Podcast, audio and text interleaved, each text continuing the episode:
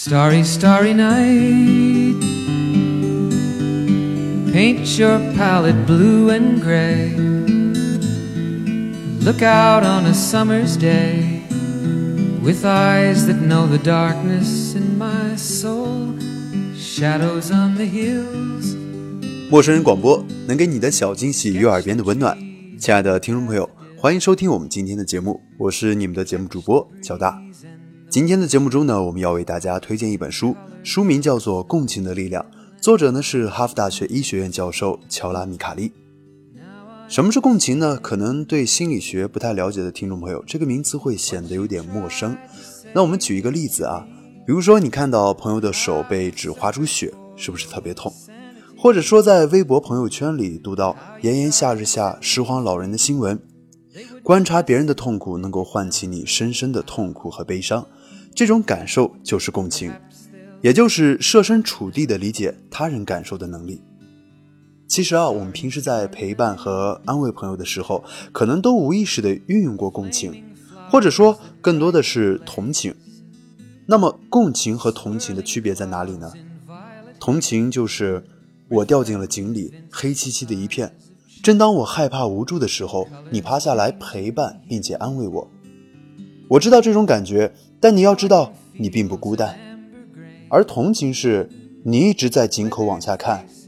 哦不，这真的很难受哎，好可怜哦，并且试试分散注意力，扯开话题。他会说：“那要不要吃块三明治？或许你会好一点。”所以说啊。共情是设身处地的为他人着想，同情是从自己的角度出发理解。共情是我懂你的感觉，同情是你真可怜。共情呢是倾听，不加评论和批判，而同情是擅自给出很多的意见和评论。共情是人类最美好的情感，它赋予你体验别人感受的能力，能够让你进入到对方的精神境界，感受到对方的内心世界。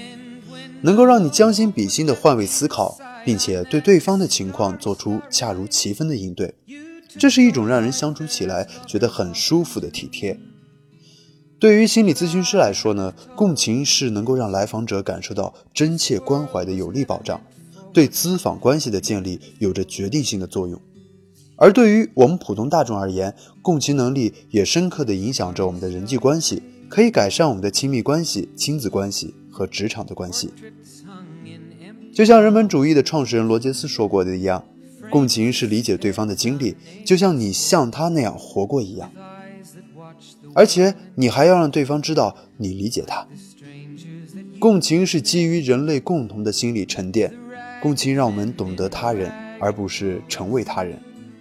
当我们明白这一点，就会在人际交往中试着与对方的真实感受相连。让对方感到被信任和理解，从而实现有效的沟通。当朋友或者伴侣心情难过的时候，无论你怎么安慰，好像都没有什么用，因为这个时候啊，他需要的不是安慰，而是我们不带任何评判的和他站在一边，听他倾诉伤痛，和他一起宣泄，让他知道你不是一个人。就像有人所说的一样。安慰一个哭泣的人，最好的方式不是说不要哭，而是说你一定很痛苦吧，想哭就哭吧，或者说如果我是你，我也会哭。很多时候啊，我们想倒一倒苦水，求得理解和安慰，却别人呢总把苦水当成问题，急着帮我们解决。在恋爱中或者婚姻中，这样的情况非常的常见。共情不是要求我们有多厉害，能够解决多少问题。而是要让我们学会去感受别人，去理解别人。在一段关系中，很多时候我们缺的不是爱，而是能够理解爱的共情的能力。而到了职场中呢，我们最常见的可能就是冲突。同事之间会因为工作产生冲突，上下级会因为任务完成不佳而产生冲突，部门之间会因为配合不畅而产生冲突，组织当中存在冲突不可避免。这些冲突呢，有些是消极的，有一些是积极的。那么，我们如何去避免这样的无谓的冲突呢？比如说啊，销售和财务就有着不同的立场。销售的立场呢是快签单，而财务的立场呢是控制风险。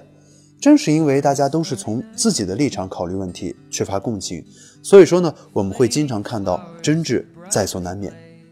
如果这个时候啊，两个部门的人能够从公司的整体利益出发，在控制风险的前提下，尽快拿下客户，进行沟通协商，我想啊，这一场冲突也许会很快的化解。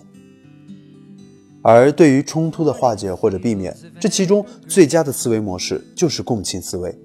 那些在职场中游刃有余的职场达人，往往都是共情思维的高手。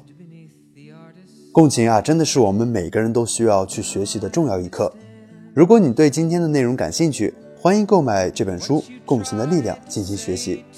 感谢本期节目的内容提供者公众号“凯森心理”。也欢迎你呢关注我们陌生人官方微信公众号，声呢是声音的声，可不是生孩子的生。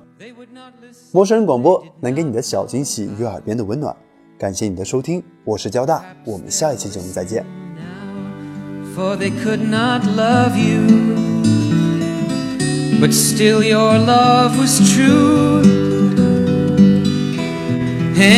was left inside on that starry, starry night.